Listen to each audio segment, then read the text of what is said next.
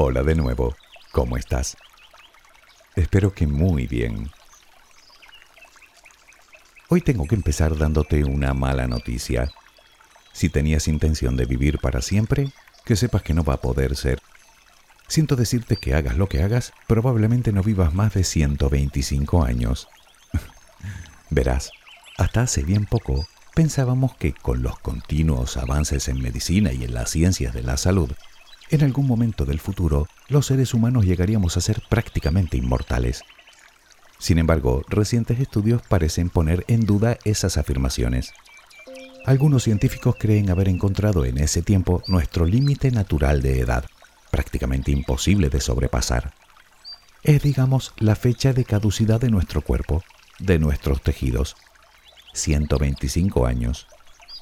Me dirás que con el tiempo podremos sustituir las distintas partes de nuestro organismo por otras creadas con ingeniería avanzada.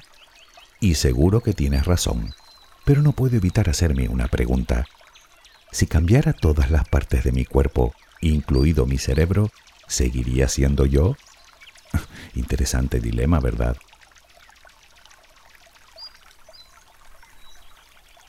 El hallazgo ha generado no poca controversia como suele pasar cada vez que alguien pone en duda el conocimiento establecido. ¿Y será verdad o no? A mí particularmente me da un poco lo mismo, pues no creo que llegue a vivir tanto. Sin embargo, sea más o menos lo que me toque estar aquí, lo que sí me preocupa es vivir los años que me queden con la mayor calidad de vida posible. Y dentro de esta, lógicamente entra mantenerme en mi sano juicio, si es que lo estoy. Y es que nuestro cerebro, de lo que hablaremos hoy, por desgracia también envejece, como cualquier otro órgano del cuerpo. Pero no todos son malas noticias. Obviamente no podemos evitar envejecer, pues forma parte de la propia vida. Sin embargo, y aun siendo un proceso completamente natural y común a todos los seres vivos, en nosotros se halla la posibilidad de acelerarlo, ralentizarlo o incluso revertir dicho proceso, al menos a lo que a nuestro cerebro se refiere. La herencia genética tiene mucho que ver en la forma en la que envejecemos, pero desde luego el modo de vida influye mucho más. Te asombraría saber cuántas cosas hacemos diariamente que contribuyen al envejecimiento prematuro de nuestro cerebro. El estrés y la ansiedad, las drogas, la falta de un buen descanso, algunos medicamentos, la mala alimentación, la falta de ejercicio físico y hasta la mala calidad del aire que respiramos. Por contra, Está definitivamente comprobado que las personas que se mantienen activas física e intelectualmente, que ejercen sus capacidades y que mantienen hábitos saludables, viven mejor su vejez, gozan de mayor independencia, disfrutan de mejores relaciones y disponen de más iniciativa. Y como te decía, no solo logran ralentizar el envejecimiento de su cerebro, sino que pueden incluso revertir su deterioro, previniéndole de distintas enfermedades como el Alzheimer o la enfermedad de Parkinson.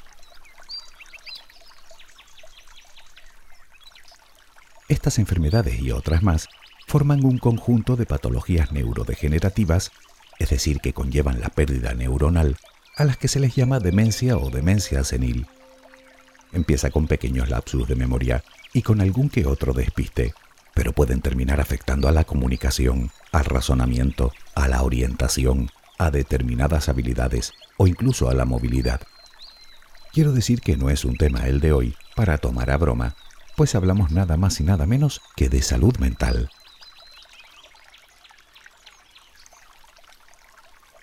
Aún no se saben las causas exactas de la aparición de la demencia senil. Se conocen algunos motivos genéticos y ambientales, pero parece ser que la causa principal es indiscutiblemente el aumento de la edad por lo que se presume que este tipo de enfermedades continuará creciendo en el mundo. De hecho, ya es uno de los problemas de salud más costoso para muchas sociedades, puesto que a medida que la población envejece, la aparición de este tipo de enfermedades también aumenta.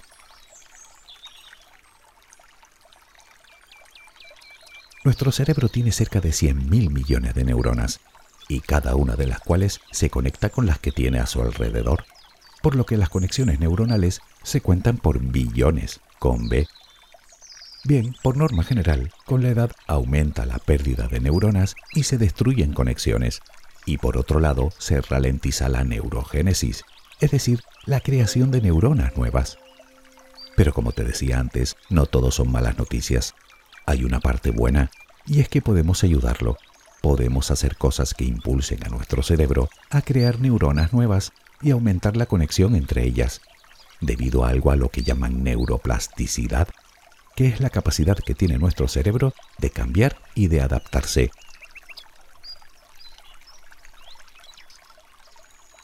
Ya, que o bien eres joven y el tema de hoy no te hace falta, o bien eres mayor y ya es demasiado tarde para ti. Pues me temo que estás en un craso error, tanto por una parte como por la otra. Y te diré más, según un comité de expertos, si cuidáramos la salud de nuestro cerebro desde la juventud, se podrían prevenir el 35% de casos de demencia. De hecho, según sus conclusiones, si todos los jóvenes completaran su educación hasta al menos los 15 años, se eliminaría uno de cada 12 casos de demencia en el mundo.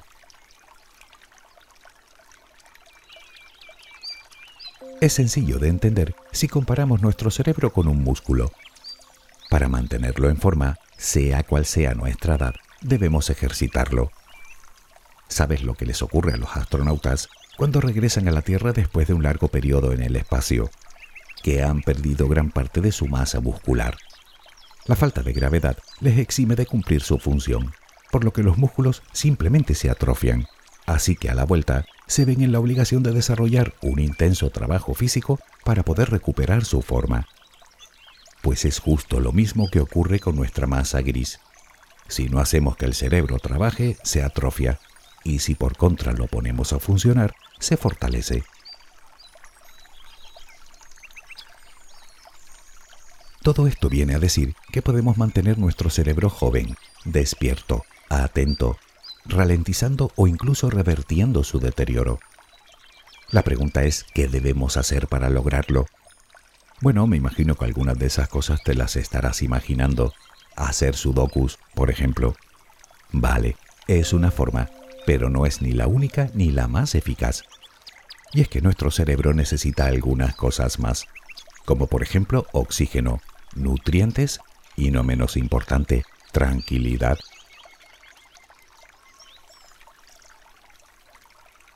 Se sabe que el estrés está directamente relacionado con el deterioro cognitivo y con la pérdida de memoria. Resulta que cuando estamos estresados, nuestro cuerpo genera una sustancia que se llama cortisol, una hormona que nos predispone a afrontar situaciones de amenaza. Lo malo es que esta hormona incide directamente en el hipocampo, dañando las neuronas y las conexiones que existen entre ellas hasta que las elimina por completo. Es decir, que aceleramos el envejecimiento de nuestro cerebro. Pero no nos equivoquemos, el estrés es una adaptación evolutiva, por lo tanto necesario en determinadas situaciones. El problema aparece cuando se perpetúa en el tiempo. Pongamos el ejemplo de la bebida. Hoy cometes un exceso, pero si no vuelves a repetirlo, en un tiempo prudencial tu cuerpo se habrá reparado por completo y no quedarán huellas en ti. Pero si mañana repites, y pasado, y el otro, y el otro, no estarás dando tiempo a tu organismo para que se recupere del todo, por lo que no harás más que aumentar las lesiones que te ocasiona hasta que el daño sea irreparable.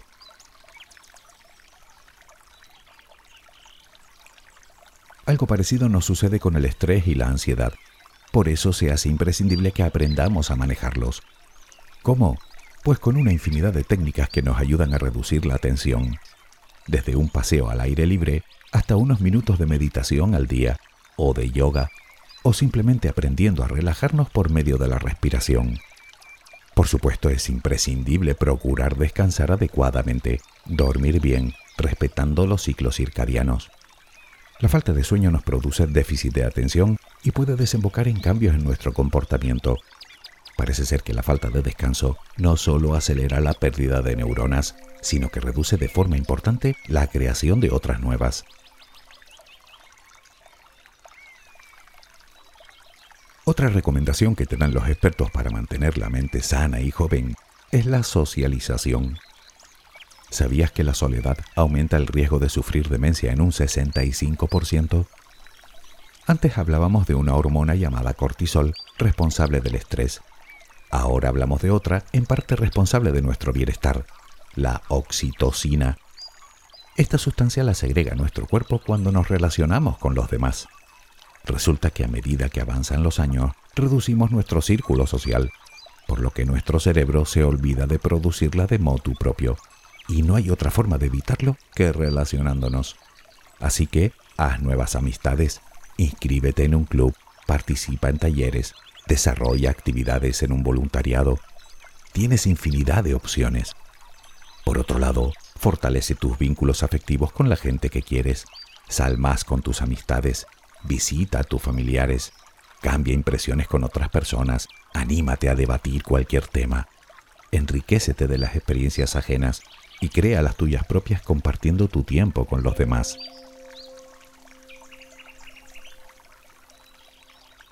Algo que influye decididamente en el envejecimiento prematuro de nuestro cerebro es, sin duda, nuestra alimentación. Te decía que el cerebro debe nutrirse adecuadamente. Resulta que alimentarse mal o comer demasiado no es ni de lejos saludable, más bien todo lo contrario. Un aporte excesivamente alto de calorías al cuerpo acelera la oxidación de las células. Se ha comprobado que el sobrepeso afecta negativamente a las funciones cognitivas, pues dificulta las conexiones neuronales, especialmente en las áreas del cerebro responsables de los comportamientos impulsivos. Por eso a las personas con obesidad en general les cuesta tanto reprimirse a la hora de comer. Así pues, según los especialistas, para mantener una mente joven y vital, deberemos empezar por reducir la propia ingesta de alimentos, tal y como afirman, en torno al 30%. Resulta que según unos estudios al respecto, las personas que comen poco alargan la vida entre un 20 y un 50% frente a las personas que comen sin restricción. Por supuesto es importante aminorar el consumo de grasas, eliminar en la medida de lo posible los azúcares refinados, reducir la sal y paralelamente aumentar el consumo de vitamina B y de ácidos grasos omega 3.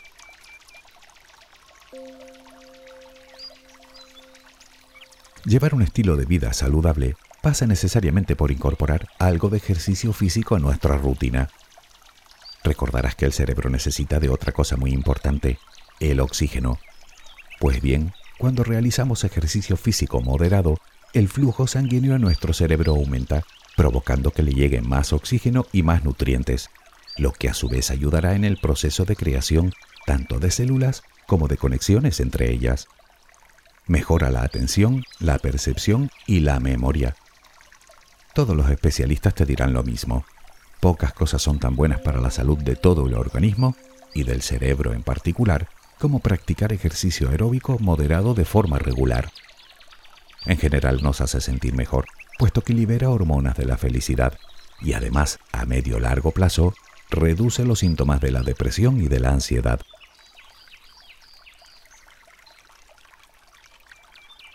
Hemos provisto a nuestro cerebro de tranquilidad, de nutrientes y de oxígeno. Ahora queda hacer que trabaje, es decir, aumentar la actividad mental.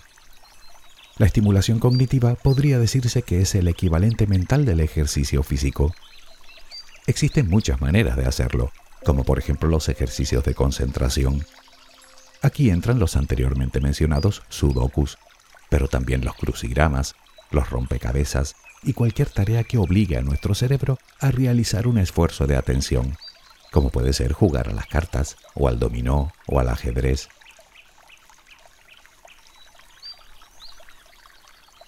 Por otro lado, también debemos trabajar la memoria, y la única forma de hacerlo es intentando memorizar.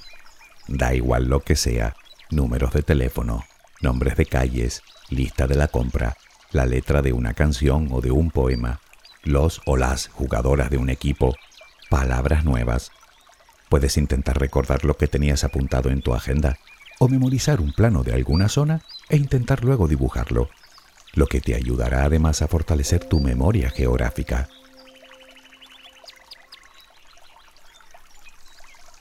Para mantener una mente joven es muy importante trabajar la atención, la concentración y la memoria. Eso está claro. Pero si hay algo que todos los expertos en la materia ponen como principal recomendación, es el aprendizaje mismo. Nada mantiene la mente más ágil y despierta que aprender cosas nuevas. Y parece ser que entre más complicadas sean, mejor. Todo lo que obligue a tu cerebro a realizar un esfuerzo es bueno para él, aunque a nosotros no nos lo parezca por la frustración que podemos llegar a sentir. De hecho, dos de las cosas que más suelen recomendarse para retrasar el envejecimiento cerebral son aprender un idioma y aprender a tocar un instrumento musical. Naturalmente existen otras muchas cosas que puedes aprender. Cualquier curso, de lo que sea, aunque no lo necesites, si es nuevo para ti, te servirá. Naturalmente la lectura debe ser una constante en nuestra vida. Leer favorece la imaginación y tiene grandes beneficios para nuestro cerebro también, porque al igual que los ejercicios anteriores, favorece la creación de nuevas neuronas y de nuevas conexiones entre ellas, ya que nos provee de nuevos conocimientos. Otra cosa también muy recomendable para lograr lo que nos proponemos, que no es otra cosa que mejorar nuestra actividad neuronal, es saltarnos la rutina de vez en cuando, hacer determinadas cosas de forma diferente que obligue a tu cerebro a salir de su zona de confort.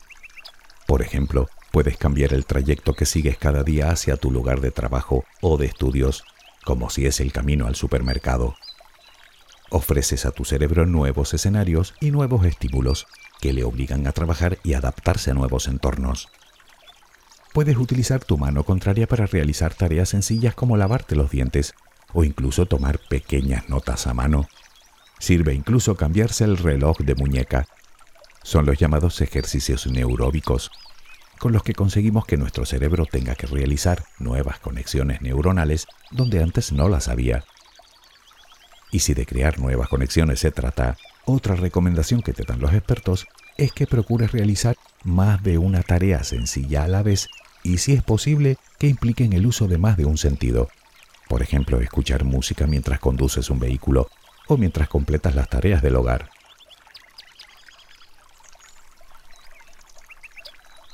Por último, nos quedan que mencionar dos de las características principales de un cerebro joven. Por un lado tenemos la creatividad que procede de la curiosidad y de nuestra apertura mental a los cambios y novedades. En este sentido, sería una muy buena idea iniciarse en alguna técnica relacionada con el arte o la creatividad. Y si no, puedes intentar buscar una nueva manera de realizar las mismas cosas que haces de forma rutinaria.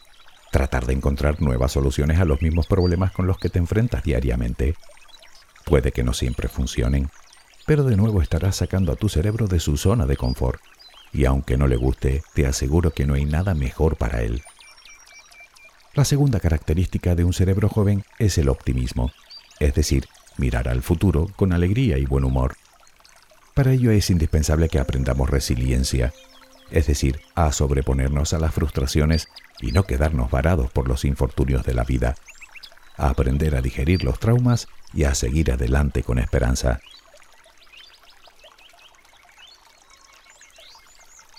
coincidirás conmigo en que llegar a la vejez con la mente a pleno rendimiento es todo un privilegio. Y como ves, las recomendaciones no es que sean especialmente complicadas de realizar, que digamos. De hecho, muchas de ellas, si no todas, las hemos comentado en algunos audios anteriores.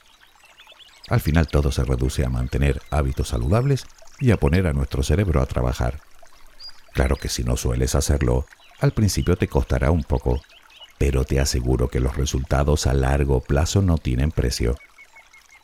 Y a propósito de a largo plazo, estaba pensando ahora en lo que hablábamos al comienzo del audio. 125 años. Madre mía, qué va, ni de broma llego yo a esa edad. Pero en fin, nunca se sabe. Aunque tampoco es que me apetezca demasiado vivir tanto, honestamente. Sobre todo porque de llegar me temo que mi cerebro termine como una maraca. Espero que tengas una luminosa jornada. Hasta muy pronto.